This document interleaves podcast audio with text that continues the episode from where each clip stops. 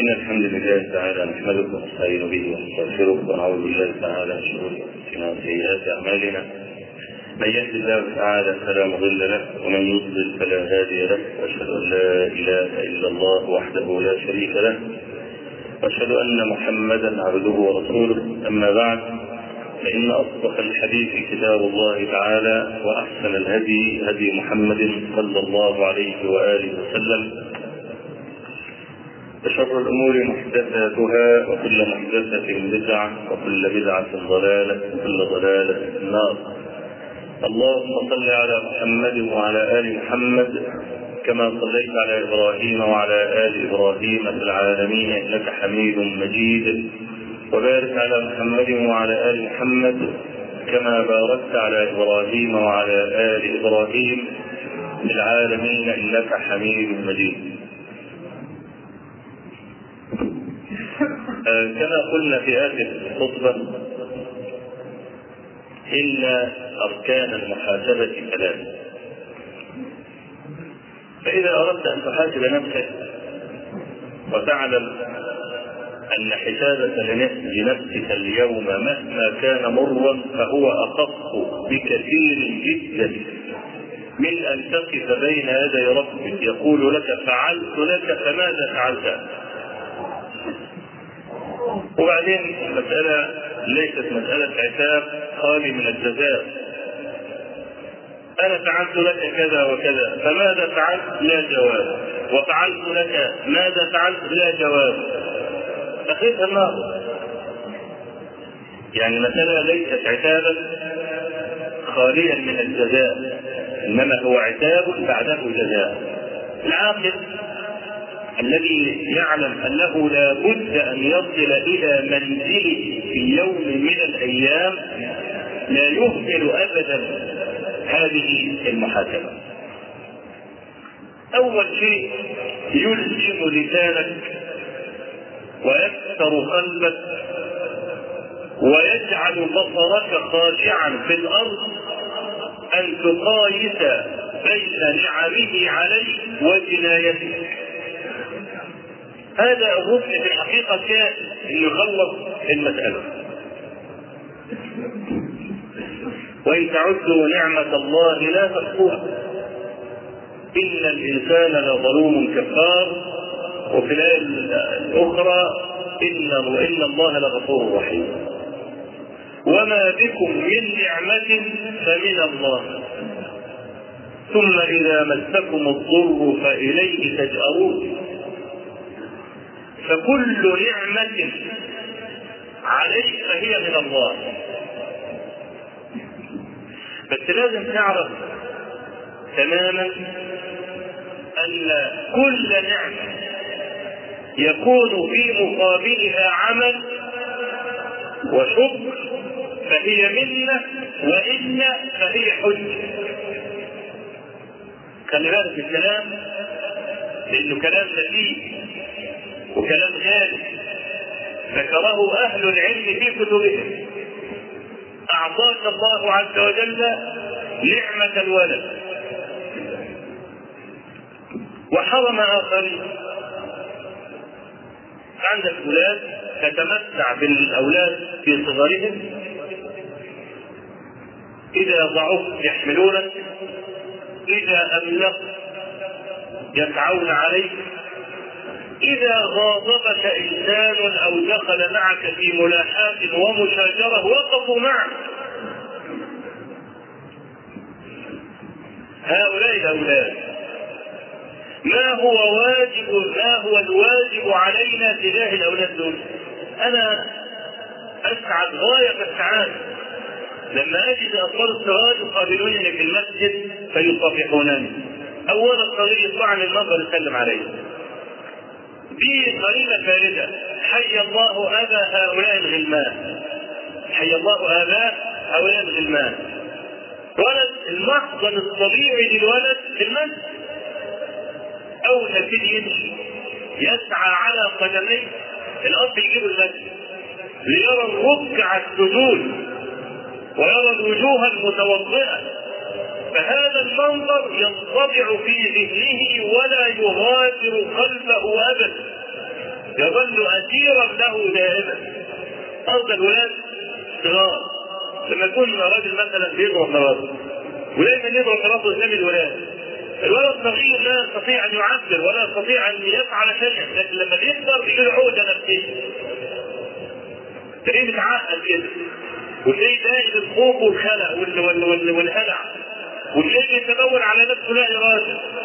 كان الرعب المستقر بداخل الولد وإن لم ينطق لسانه بما في قلبه. لكنه سيكون يوما ما أسيرا لهذه المعاني التي ترسبت في ضميره. النهارده يدخل الولد الناس في درس العلم.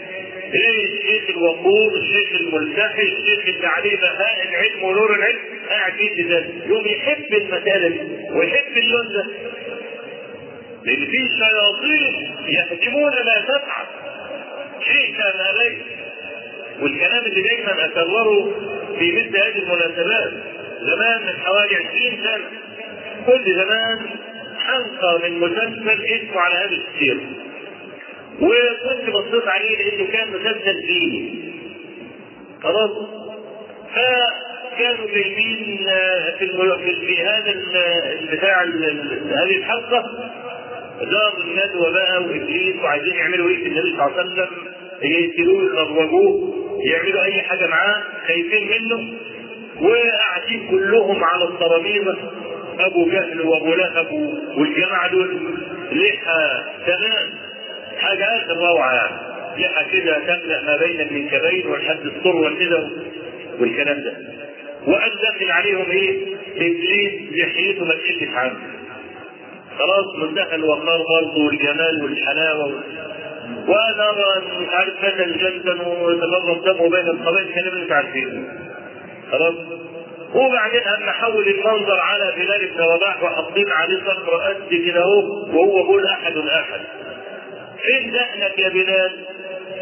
ملوش ملوش ده إنما تكسوك الطياره كده حاجة إيه؟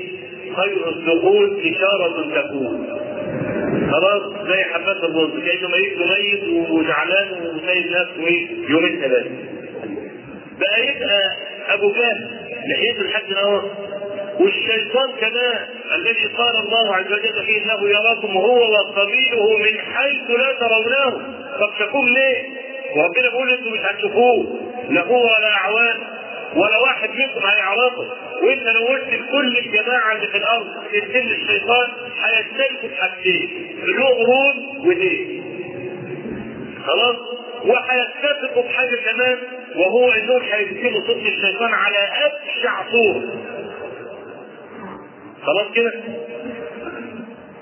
ده اللي يقدروا يطلعوه عن ابليس لكن شافوا ابليس ليه يعني واحد يقول للحسن البصري أتزوج إبليس؟ قال هذا عرس لم اشهده ما كنتش حاضر يعني. هو بيتجوز مراته فالنهاردة اللي ركب اللحيه دي للشيطان جابها منين؟ وطب يركب ويركب لحيه كده تقيلة عظيمة وقورة. الأولاد الصغار لما يشوفوا المنظر ده ينطبع في أذهانهم هذا المنظر. كنت راكب عجلة دراجه عليه في يوم كنا امشير وكنت زمان بطول شعر وأنا بطولين دلوقتي عشان لما أروح حج والعمرة بيتقص بس. وإلا فيعني السنة إذا كان شعر الواحد جيد وكويس إن هو إيه؟ إن هو يسيب وليس هذا تشبها بالنساء لأن النبي صلى الله عليه وسلم كان شعره يصل إلى منكبين خلاص؟ وقال صلى الله عليه وسلم كان له شعر فليكرم ولان الشعر أحد الجمالين تمام كده؟ بقى إيه؟ جاي فتى على الرابع واجب اقصى سرعه بقى شباب والكلام ده. فلقيت ثلاث أربع خمس عيال على الطريق؟ اول ما تكون شعره راجع لورا وطالع بقى فارد يعني فاجعوا المصرف وكل واحد إيه الشيطان هذا الشيطان يهرب في جسمك والكلام ده. طب أنا عايز أعرف الولد الصغير اللي هو ست سنين ولا خمس سنين ولا أربع سنين إيش عرفه إن أنا شيطان؟ هو المسدس هو عايز يقول لك إن اللحية دي على شياطين. انما الجماعة المسلمين لحيتهم سبورت كده وجميلة وشيك وتكسير ممسوكه من هنا وخلص على كده. يبقى إذا كل ما ولد من الولدان يلاقي في الشارع شيخا وقورا له لحية يقوم يطلع في بيته شكل مين؟ إبليس وأبو جهل وأبو لهب والكلام ده. أوعى تكون فاكر المسألة دي جت عبده الخاص ولا جت كده يعني ما خدش باله. لا. لا لا لا لا كل المسائل دي مقصوده والناس اللي بيعملوا الكلام ده دارسين علم نفس كويس وعارفين إن المسائل دي بتستقر في نفوس الولاد من تحت من القاع يطلع الولد متخيل هذا المنظر أو تطلع قناعاته وقراءاته أثيرا لمثل هذا التصور الذي رسخ في باطنه وهو لا يشعر. النهارده انت اللي انت تربيه وعايز تنجو به غدا الذين آمنوا واتبعتهم ذريتهم بإيمان ألحقنا بهم ذريتهم وما التناهم من عملهم من شيء. كل امرئ بما كسب رهين.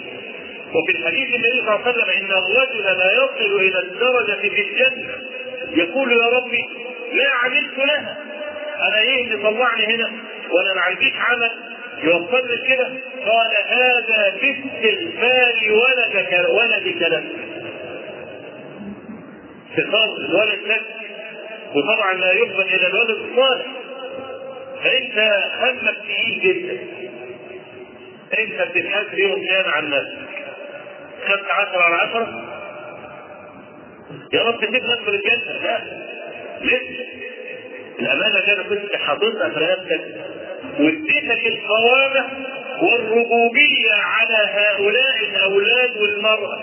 ما كنتش مديك القوامه عشان تتقرعن على الست وتجيبها نفس الدار وتفضل كل يوم تديها عنها يمين وشمال وتبرم شنباتك وعلي الطلاق والعتاق والبتاع والكلام.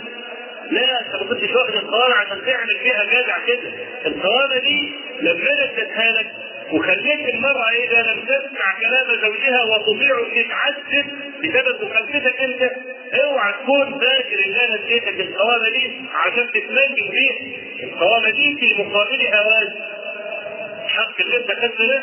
وكنت في الدنيا سيد مطاع بيبوس على ايديك ورجليك وبتاع. الحج وصل والحج خرج والحج نام والحج قام والحج كذا الكلام ده؟ ما كنتش المسألة دي تتمنج بيها أنا استفهمت صحيحة كان في مقابلها واجب يا إيه بقى الواجب أو من الواجبات ومن أهم الواجبات؟ يا أيها الذين آمنوا قوا أنفسكم وأهليكم نارا وقودها الناس والحجارة. خلاص؟ يبقى يبقى المهنه كده تتهلك دي؟ تقف بقى لما تتحاسب. أنت كنت راجل جدع وكويس وما كانش لك دعوه ومكبر دماغك. تدخل في الطبيعه بتاعتك تفضل تصلي وتعيط. وتصوم وما تفطر ونعمل الكلام ده. أنا خدت 10 على 10 صحيح وممكن تدخل الجنة لو أنت لوحدك. بس هات بقى إيه العهده نفسك هات تعالى. الواد اوان الواد ده ما كانش بيصلي ليه؟ وكان عمال يهبط في الدين وبتاع والكلام ده وماشي مع بناته والكلام ده طبعا مفيش جواب. مفيش جواب. اغطس انت وهو. يونس ليه؟ يتعذب معاه. يتعذب مع الولد. ابن انصاري هذا الواد الثاني. الواد كان عمال راكب عربيه وشغال ديسك وموسيقى وبتاع. وعمال يعاكس البنات والكلام ده والحاجات دي وانت وانت اللي بتجيب مفتاح العربية وانت اللي جايب له عربيه وانت اللي مش عارف إيه الكلام الواد ما كانش بيصلي ولا بيذاكر ولا بيناجي حاجة ليه؟ ما فيش جواب. اغطس الداوود اغطس هذا الواد الثاني. وهكذا. وبعدين تجيب الست كمان الست كانت ماشيه من غير حجاب. ولا بتعمل حاجة ولا قليله ولا مش عارف إيه والكلام ده انت كنت بتعمل إيه؟ كنت بس فارد عضلاتك وضارب شنباتك والكلام ده اغطس السويه يغطسوا الاثنين ويطلعوا مين قول لي بقى مين الغالي عليك قوي قوي قوي عشان تدخل النار عشان يطلع مين بقى؟ ابن مين؟ ابنك طبعا ها؟ طب الواحد يتعذب فيه ليه؟ فانت تقيل قوي قوي اوعى تكون فاكر انك انت هتنجو بنفسك لا وراك أولاد وراك امراه يبقى يا أيها الذين آمنوا قوا أنفسكم وأهليكم نارا وقودها الناس والحجاره الولاد نعمة ولا لا؟ نعمة. فإذا أديت الحق الذي عليك في تربية الأولاد كانت منك تطلع الدرجة في الجنة والدرجتين والثلاثة باستغفار الولاد دول. وبعدين قال صلى الله عليه وسلم إن اطيب ما أكل الرجل من كفه وولده من كفه يبقى أنت كل ما ابنك يعمل حسنة تتحط في صحيحك خلاص؟ يعني إذا أنت هتلاقي كمان من الحسنات بسبب الأولاد الصالحين دول. يبقى منا ولا لا؟ يبقى منا فإذا لم تكن بما أوجب الله عز وجل عليك من رعاية النعمة كانت حجة عليك. خلاص؟ وفي هذا حديث مشهور رواه الإمام مسلم عن أبي هريرة رضي الله عنه. قال قال رسول الله صلى الله عليه وسلم يؤتى بالرجل يوم القيامة فيقول الله عز وجل له أي كل أي كل يعني يا فلان يا فلان مسألة ترخيم الأسماء يعني واحد اسمه أسامة نقول له يا أسيد خلاص؟ عائشة يا عائش حيث أنت بتدلع بيها الناس وتحاطط إيه نص اسمه كده وتجيب حرف حرفين بتاع الكلام ده. خلاص؟ فربنا عز وجل بيقول له أي كل. طبعا إيه؟ طبعا ده مش تكريم طبعا الترخيم والكلام ده بيكون نتيجة محبة وادلال الكلام. لما تقول يا عائش طبعا أكيد يعني إيه الصوت كويس والناس راضية والكلام طب ربنا بيقول له يا كل بيدلعه يعني؟ لا بيدلعوش ولا بيدلله ده بيمكنه بيمكنه وإحنا بنعرف الكلام ده من سياق الكلام. واخد بالك؟ يعني واحد مثلا مقصر تحقق وبتاع وانت راجل ليك سلطان عليه وهرب منك. المهم إن قعدت جبته وقبضت عليه. أول ما بتشوفه بتقول له إيه؟ أهلا يا سعاده الباشا طب هو باشا برضه؟ ده فيها يورق النهارده. ها؟ ولا بتاع يبقى أهلا يا سعاده الباشا بايه؟ تهكم يعني بيه تتهكم بيه ما تنقصش يعني إنك أنت توقره والكلام ده. كقول الله عز وجل عن أحد المجرمين ذوق إنك أنت العزيز الكريم. ألم تكن عزيزا كريما في الدنيا لابس كريشة والكلام ده يدخل بقى جهنم توبه منها يحميك فذوق إنك أنت العزيز الكريم يعني لا هو عزيز ولا كريم. بس إيه؟ بس ده اللي عرفنا دي اهانه له السياق والكلام وكده فربنا عز وجل يقول له أي قل أي يا فلان. ألم أذرك ترأس وتربع وأزوجك النساء وأركبك الخيل والإبل؟ ألم أذرك ترأس كنت رئيسا؟ كان الكل رهن إشارتك إشارة منك كل يلتفت الواقف يقعد والقاعد يقف والدنيا تقوم على رجله. وترضع كانت في الجاهلية زمان إذا طلع جماعة عصابة من اللصوص هجموا على عير مثلا ولا قافلة وكده وغنموا هذه العير كانوا يعطون ربع ما غنموا لسيد الحي عشان يقل الضيف يا ولاد الذين يسرق ويعمل لهم شيء. لا انت يعني بتتمنجك على حسابهم. إيه آدم الشلاوي مش آدم الشلاوي ده عملوه بطل ها؟ وكانوا زمان عاملين مسلسلات أيام ما كنا في ابتدائي كنت الاقي الناس في العزل عندنا في الجامعات حوالين الراديو أيام ما كان الراديو قد العزل كده ها؟ وشغال ببطارية سايده والكلام ده كان يعني حاجات. تلاقي العيال كلهم مجتمعين. إيه مجتمعين آدم الشلاوي مسلسل آدم الشلاوي فطبعا أنا أسأل إيه وبتاع أنا عايز صغير. المهم لما كبرت لقيتك في دماغي اسم آدم الشرقاوي. قلت ما نعرف آدم ده اسمه إيه؟ أتاري أدهم الشرقاوي ده اللي عاملينه بطل كان يسرق الاغنياء ويأكل الفقراء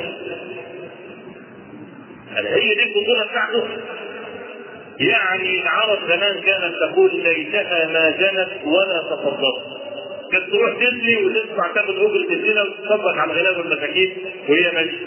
لا كانت كنت احفظي فرجك وربنا عز وجل غني عن هذه الصدقه. ليتها ما زالت ولا تصدق. فهم بقى كانوا يعملوا إيه؟ يغيروا على أي عير جاية يقشروهم ويقتلوهم الكلام وياخدوا إيه؟ البضاعة. يروح على سيد الحي ادي ربع ما غنمنا اعمل بقى الشاي واكل الضيوف وبتاع عشان كده عيب. بيدخل واحد ضيف ما ياكلش ويشرب كده يعيره. خلاص أدي معنى إيه؟ اثرت ثمرت وتربع. تربع مأخوذ من المرباع وهو أن يعطوا ربع ما غنموا لسيد الحي يقضي الضيف ويقوم على نوائب الزمان. تمام كده؟ فربنا بيقول له يقول الام اثرت ثمرت جعلتك رئيس وتربع كانوا يأتونك بالمرباع وأزوجك النساء. وأركبك الخيل والإبل. حاجات بقى إيه؟ آخر شوية. ها؟ يعني سيارة 2003 ولكن الساعة هناك في العالم كلها تبص عليه هو بقى من الملايين اللي بص الملايين. يشوف اللي فات ده بص عليه ولا لا. وكان اذا كان بص عليه كده والعالم تبص عليه وتشاور عليه كده يقوم إيه؟ يمتد طب أنا أديتك الكلام ده كله وحرمت غيرك. خلاص؟ فأين شكرك؟ ده السؤال بقى اللي هو لازم يجدد ولاده فيه ألم أمامك ترفع وترفع وزوجك النساء ويصيبك الخيل والإبل؟ فأين شكرك؟ قال أي رب نجيب قال اليوم أنساك. قلت لك؟ حساب وعتاب آخر جزاء. مش اخر تروح دارك وآخر مرة والكلام ده. آخر مرة في الدنيا تعمل انت عايز ترجع آه الكلام. لكن خلاص إذا مات المرء قامت قيامته وانتهى فيبقى كل نعمة في مقابلها شكر فهي منة وإلا فهي حزن. فأنت بقى تولد المحاسبة. تحسب بقى أنت تسوي كام؟ هم مطلعيننا نسوي 3 جنيه. ليه؟ حسبوها حسبة غلط. قال لك جسمك فيه رصاص يعمل قلمين رصاص. وفي مش عارف كم كان يعمل إيه حسبوا البضاعة في الآخر طلع 3 جنيه الكلام ده كان زمان من 20 سنة دلوقتي بس خليه 300 جنيه وانت 300 جنيه واحد مرة جاء لأحد العلماء أظنه يا الحسن يا ابن سيرين واحد من الطبقة بتاع العلماء دي. جاءه يكسر القبر فقال له تريد سمعك بمئة ألف؟ قال له لا. يعني تخسر ودانك تاخد 100000 قال له لا. وبصرك 100000 قال له لا. قال له ايديك ورجليك قعد 100000 100000 100000 قال له لا طبعا. قال عندك مئين ألوف وجئت تشكو البصر يعني بصر ب 100000 سمع ب 100000 مخ ب 100000 إيد ب 100000 رجل ب 100000 رجليات 1000 كده. ها كل ده ب 100000 تلاقي أنت كلك مجمد شوية ملايين كده. عندك الملايين دي كلها وأتيتني تسكو الفقر وفي أنفسكم أفلا تبصرون؟ انت غالي قوي أنا عايز بقى مش 100000 بقى لا خليك عندك ملايين الدنيا أو مليارات. واحد عنده أموال الدنيا كلها. فقط بصر والاطباء قالوا له أنت عشان يرجع لك بصرك هناخد كل اللي معاك. يوافق ولا لا؟ يوافق. ده لو ملك الدنيا كلها؟ والجبال دي لما هيصخر تبقى ذهب والارض تبقى ذهب والكلام ده. هو على استعداد يطلع كل ده عشان يرجع بصره لوحده زي ما مر هارون الرشيد كما يحكون يعني في الكتب كان هو ابو يوسف صاحب أبي حنيفة وكان أبو يوسف من أهل العلم الكبار علماء العاملين. وكان زمان الخلفاء يدنون العلماء ويوقروهم وقربوهم عشان كده كان الخير واصل من بلاد المسلمين. هارون الرشيد عمل حاجة كده في بعض الروايات قال لك اخر صلاة العصر يجي نص ساعه كده. فابو يوسف العالم لابد أن يقوم بما أوجبه الله عليه من البيان. الحاكم حاكم صحيح لكنه عبد في النهاية. فلا بد أن يوعظ. فحب إن هو يوعظ ويقرب للمسائل فقال له يا أمير المؤمنين لو أنك كنت تسير في صحراء واستمد بك العطش وحتموت طلع لك واحد من تحت الأرض كده بكوباية مية. وقال لك اشتري تدفع في الكوباية قد إيه؟ قال أدفع فيها نصف مملكة. هارون رشيد ما كانش مملكته عزه من العزل اللي إحنا شايفينها دي. لا. ده كان لما يخطر على المنبر ويشوف الشمس يشوف السحابة ماشية كان يقول لها ايها السحابة أمطري هنا أو أمطري هناك فسيأتيني خراج. من اما تنزل الميه وتطلع زرع الزرع ده يجيني يا إما يجيني زكاة يا إما يجيني جزء من الكافرين فكانت مملكته تغرب بها الشمس وتشرق. خلاص فهيدفع نصف المملكة ديت علشان كوباية مية. هيموت من العصر. قال له طيب شربت الكوباية دي ثم انحبس فيك البول وبتتنطط بقى و... اللهم ارحمنا. كانت قريبه انك أنا عملت عليا واثر وسلك لك المكان. تدفع كام؟ قال له أديله النصف الآخر.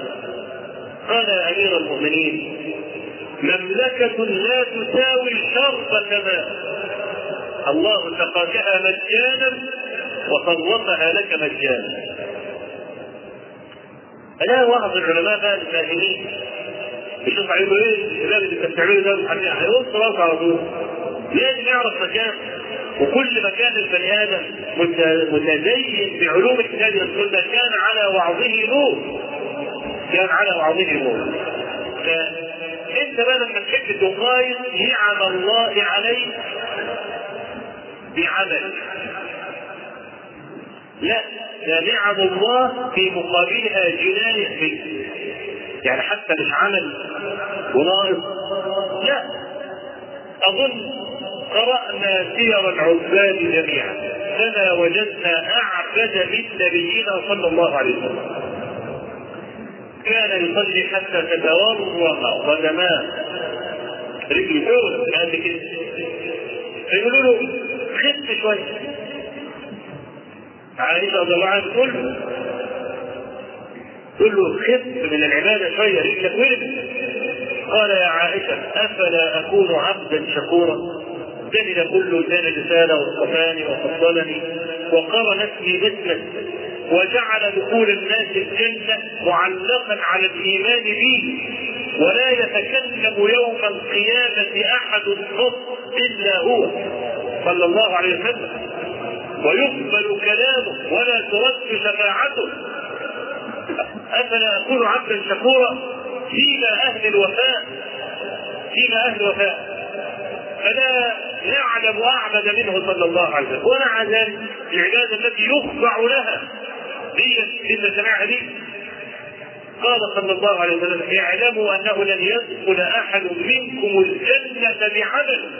قالوا ولا أنت يا رسول الله؟ قال ولا انت إلا أن يتغمدني الله رحمته. هي صعبة جدا جدا جدا يعني. النبي صلى الله عليه وسلم عمل في مقابل نعمة الله عليه ما يدخلش الجنة بعمله أمال هنروح فين؟ يبقى ما بقي إلا رحمة الله. بس تعظمه طالما إن أنت عملك مش هيوصلك طب ما تسيب الصوت ربنا عز وجل لام اقواما عذبهم. فقال تبارك وتعالى فلولا إذ جاءهم بأسنا تضرعوا مش كان ينزل ودانه ويقول على غلطان وأنا آخر مرة مش كان حتى يقول الكلمتين دول عشان نرحمهم وعشان نكشف عنهم العذاب لا لكن برضه عمل الذنب وبعدين ينزل عليه قارئ عشان يكذبه يقوم رافع راسه إيه يا رب؟ وأنا عملت إيه؟ ده أنا بسمع صوت المتضايقين هو في حد احسن مني؟ اشمعنى أنا وسامي الناس كلهم؟ ده الناس تقول كل ما يبتلى بمصيبة يقول يا رب أنا عملت إيه ظهر الدنيا؟ هو أنا اللي عملت يا رب ليه يا رب تنزل عليه الكلام؟ ويعترض على قضاء الله عز وجل مع انه يوم ابتلاه بهذه المصيبة قصد أن يؤدبه ويرجعه فهلا رجع هلا قال أنا مخطئ وأنا غلطان اللهم بك أستغيث وبك أستجيب فاصرف عني كان يقول الكلمتين دول والله عز وجل ودود. ودود. لو كان قال الكلمتين دول كان ممكن يطلع عنه. فلولا. يعني هلا لما نزل بهم البلاء تضرعوا وأظهروا الذل والإخبات والندم ولكن قست قلوبهم. ده يعمل فيهم إيه؟ خلاص ياخد بقى ابو فانت بقى وانت بتحكي المساله دي. ومستحضر بقى ان النبي صلى الله عليه وسلم مع جلاله قدره وجلاله عبادته لن يدخل الجنة بعملك يبقى أنت بقى تغسل إيدك وتدور لنفسك على مخرج عملك هيوصلك وفي حديث ضعيف أخرجه الحاكم في المستدرك ويشبه أن يكون من اقاصيص بني إسرائيل. أنا هقوله مش لأنه حديث أنا لبست أنه حديث ضعيف. ولا يجوز أن ينسب إلى النبي صلى الله عليه وسلم. لكن في معنى يقرب الصورة دي. أن رجلا عبد الله في جزيرة 600 عام. كانت شغلته العبادة؟ يا أخرج الله عز وجل له قحط رمان من الصخر وهو كان في جزيرة وسط البحر والبحر المالح طبعا. وأخرج له عينا من الماء العذب بقدر الاصبع فكان يأكل الرمان ويشرب من الماء العذب ويصلي. شغلته كده. لا بتسلط عليه شيطان ولا بتسلط عليه فضائحيات ولا تلفزيونات ولا مسلسلات ولا شياطين جن ولا إنس ولا الكلام ياكل رمانه يشرب المية يصلي والكلام. وبعدين دعا ربنا سبحانه وتعالى قال اللهم اقبضني إليك وأنا ساجد. عشان يكون في ركن شريك من الصلاة أقرب ما يكون عند ربي وساجد المهم بعد ما ربنا قبض وهو ساجد. وراجل مستقيم أهو ما عملش حاجة فربنا عز وجل في كفه بقى كف. قال للملائكة أدخلوا عبد الجنة برحمته. يا رب ربنا يفتح ويفعل كل شيء بس أنا راجل جدع. هو أنا عملت حاجة؟ لا. أدخل الجنة بعمل مش برحمتك. خلاص. ادخلوا عبد الجنة برحمته لا بعمل برحمته بعمل يا ابني كون ها؟ كون خلاص ادخل الجنة ده. خلاص. لا بعمل وتفضل وقف فيها كده خلاص. انت اللي أنت بقى عايز نعلق بالعدل. لا بالفضل. إن الله لا يظلم مثقال ذرة. وإن تك حسنة يضاعفها ويؤتي من لدنه أجرا عظيما وإن تك مثقال حبة من خردل أتينا بها وكفى بنا حاسبين. حيث إنك عايز تتعامل بالعدل يعني خلاص. قال لهم قايسوا نعمي على عبدي بعبادتي. كل مسألة مسائل موازين بقى. حط هنا الكفة العمل وحط النعم في خلاص؟ قاموا واخدين نعمة البصر وحاطينها في كفة قد كده. قد العين ممكن يكون بصيلها كده وقال دي أول بس ما أحط سجدة ولا سجدتين وارجعها الطيارة. هنا بينا عبادة 600 سنة. حط في الكفة الثانية. قامت العين صفرة بيه. بس سمعت البصر فقط لا غير. وبريد اللعنة حلو. هتجيب لها عبادة منين؟ خلاص المسألة الغدو إلى النار. فجعل يطلب يقول يا رب برحمتك يا رب برحمتك. أدخل الجنة. لا بعملي ولا بتاع. قال لك رجع قال عبدي من خلقك ولم تك شيئا؟ برحمتي أم بعملك؟ قال برحمتك يا رب. قال من انبت لك قحط رمان من الصخر برحمتي أم بعملك قال برحمتك يا رب. قال من أخرج لك الماء العذب من الماء المالح. برحمتي أم بعملك قال برحمتك يا رب.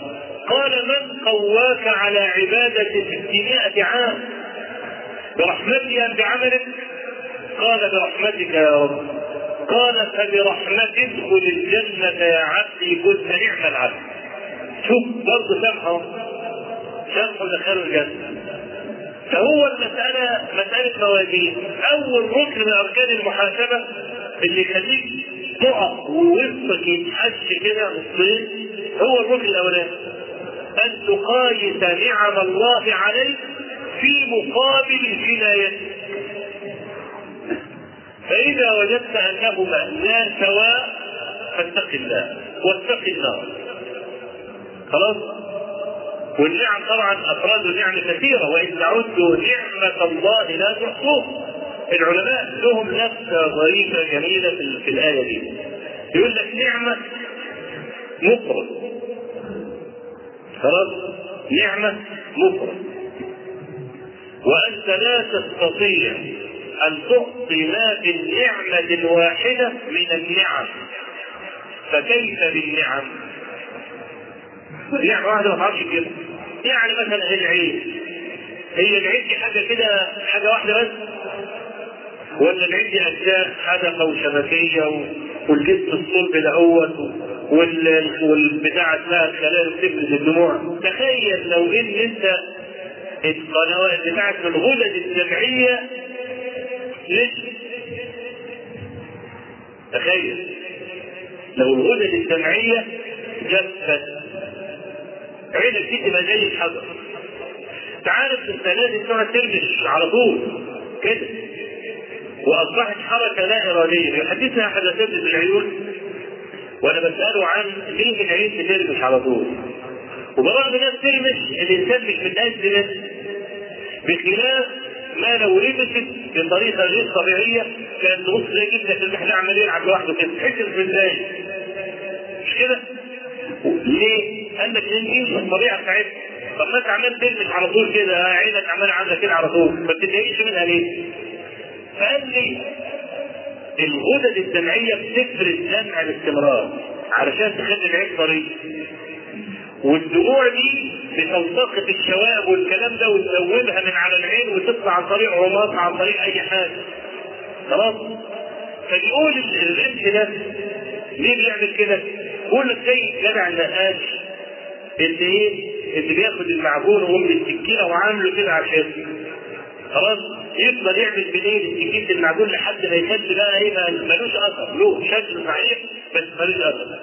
قال لك الرمشة دي زي سكينه المعجون. وماسكه الدموع موزعاها على العين كلها ما يجيش بقى الدمع يتكون هنا ولذلك القناة الدمعيه لما بتنسد تلاقي دايما الدموع نازلة من هنا. على طول. في غدة دمعية تفرز الدمع وغدة دمعية تشفط الدم خلاص. فالحاصل إن الغدة اللي تفرز الدمع تفرز والغدة اللي المفروض تمص الدموع عطلان. فتلاقي دايما إيه مبتلى بالإيه؟ مبتلى بالدموع. الدموع دي كلها بتنزل اللي انت شايفها عاملة زي القطر الميه على طول دي الدموع دي دائما موجودة في عينك بس سكينه المعجون دي شغال على طول بتقوم تفتح الدموع دي كلها وتوزعها على العين هي العين نعمة واحدة ولا نعم؟ العين نعم كثيرة لو حبينا العين بقى نعمة العين لوحدها طيب العين وسع إيه؟ مش كده اهو؟ طيب. أنا عايزك تجيب مثلا جرنان أو ورق واخرج في الجرنان ده فتحتين كل فتحة قد كده أهو. يعني أكثر من عين خمس ست مرات. وحط المكان اللي على عينك. تعرف تشوف الكون الواسع ده؟ برغم إن ارتفاع الفتحة اللي انت عندها بالجرنان قد كده. طب عينك الصغيرة دي. إزاي لما تطلعها تشوف الدنيا كلها؟ وهي قد كده اهو كان المفروض ما تشوفش إلا قدام. كده اهو مش ده المفروض على قد الفتحة بتاعتها لكن انت وانت عامل كده شايف اللي وراك وشايف اللي على يمينك واللي على جنبك عامل كهوت وشايف السماء من فوق والأرض ثانية واحدة. خلاص. هو الصورة عشان تدخل وتتقلب وتتعامل وحدوته كبيرة جدا؟ جدا. أهي دي نعمة اسمها اسمها نعمة العين. وإن تعدوا نعمة الله أي في العين لا تحصوها فكيف ببقية النعم؟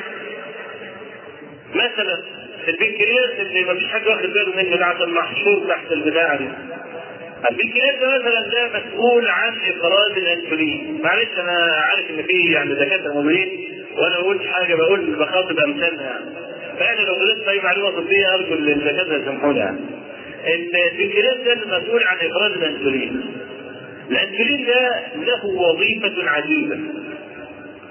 إحنا بنشبهه بإيه؟ بنشبهه بالحارس الجسم فيه مليارات الخلايا الحية. كل خلية لازم تتغذى. بعد ما الواحد ياكل ويهضم الاكل وبعدين يوصل للامعاء الكمالات تمصه تتحول لسكر الدم يشيل السكر ده هو اللي هو نتيجة العملية الهضمية والكلام ده والدم يدخل بيه على الخلايا كل خلية تاخد نصيبها من الغذاء عشان الواحد ينمو ويضرب ويدخل ويبحر ويبقى كويس. تمام؟ طيب. كل خلية من الخلايا اللي هي في المليارات دهيت لها مفتاح سر ما تفتحش كده افتح يا سر كلمة السر. تقوم الخلية فاتحة. وواخدة الغذاء اللي الدم شايله تقوم الخلية تنمو وتربى. مين بقى اللي هو بيقول افتح يا سمسم الأنسولين. اللي البنكرياس يفرزه يقوم الأنسولين هو يسمح للخلية إنها تفتح الباب علشان تاخد الدم المحمل بالغذاء تمام؟ نقص الانسولين ده هو يخلي ان في مئات أو قلوب أو ملايين الخلايا كلمة السر ضايعة منك تفضل أكلة بس الدم المحمل بالغذاء واقف على باب الخلية بس الخلية ما فتحتش. ليه؟ لأن في نقص في الأنسولين والأنسولين اللي الجسم بيفرزه إذا كان في مليار خلية فهو يا دوبك يقضي 100 مليون بس. أو يقضي 500 مليون نص مليار. طب والنص مليار الثاني ملوش حراس ملوش بواب عشان يقول لهم يبتدي يظهر بقى مرض السكر عند الرجل الذي عنده نقص انسولين يقول لك في عنده سكر في الدم. سكر في الدم اللي هو المفروض الغذاء اللي تحول لسكر والدم شايله المفروض الخلايا تمصه عشان تنحر وترابط الواقع إن الخلية مأكولة ومش لاقيين المفتاح والدم حامل للسكر اللي المفروض خليه تاكله تاكله عشان تربرب بيه الواقع إن الدم بقى كله سكر والخلايا ما بتاكلش. تلاقيه عمال يخس؟ ويصل. طب بيخس ليه؟ لأن الخلية اللي كانت مربربة ما دخلهاش الأكل ولا الطعام ولا الكلام ده. فخس خلاص. ادي انسولين آه حاجة بسيطة. وبعدين يعني السكر ده عامل زي السبرتين العربية. إذا كان معروف كده اول ما العربية يقول لك بل فيك بس لا تعرف تستمتع بيها ولا الكلام ليه؟ لأنه مسؤول وقود الجسم كله. هو الاكل ده لما تحول لسكر ما ده وقود الجسم الذي يعطي الجسم الطاقة ويقود الكلام وإن تعدوا نعمة الله لا تحصوها أما الكبد ده حدوته ثانية بقى ده حاجة ملك. ثاني شوف بقى المخ وشوف الذاكرة. إزاي تحفظ القرآن كله لا يتفلت منك حرف إزاي تذكر احداث بقالها 50 60 سنة. أين موضع الذاكرة؟ والمخ ده ده بقول لك يعني كما قرات لو عملوا ورقه ورقه قد الكره الأرضية مش عارف كام مليون مرة عشان يرسم فيها خلايا المخ. كل خلية تساوي سن قلم نقطة بس. كل خلية تحط نقطة بسن القلم وورقة قد الكره الأرضية بقى قد كده مش هنعرف نحيط بعدد خلايا المخ. وإن تعدوا نعمة الله لا تحصوه. إن الإنسان لظلوم كفار. يبقى ليه؟ ربنا سبحانه وتعالى ينزل له كل ده ويروح يعبد حجر يعبد صنم يعبد عيد إيش اللي يحصل ده؟ لا ظلوم كفار وإن تعدوا نعمة الله لا تحصوها. إن الله لغفور رحيم. لأنه لو أخذكم بما قصرتم فيه والله ما ترك على ظهرها من ذلك. يبقى إذا أنا بذكر الأمثلة دي كأمثلة بس على النعم. لأن عرفش نحيط فيها. لأن الله عز وجل عجزنا أن نحيط بما في النعمة الواحدة من النعم. يبقى ارسل إيدك بقى مش هتعرف تجيب بقيه النعم. طيب يا رب لما نعمت كثيرة دي كيف نوفيها؟ قال بالشكر. بالشكر. ولله در شيخ الإسلام ابن تيمية كلامه نور بينقص عن كلام شيخ الإسلام. ده يقول إيه؟ يقول إذا عملت نعمة عملت طاعة فلم تقبل منك فاتهم نفسك فإن الرب شكور تعمل الحاجة من الطاعة يشكرك عليها على طول. لكن تعمل طاعة وما تلاقيش النتيجة يبقى منك كده إذا عملت طاعة فلم تقبل فاتهم نفسك فإن الرب شكور خلاص يبقى أول أركان المحاسبة اللي إيه؟ أن تقايس نعمته مع جنايتك.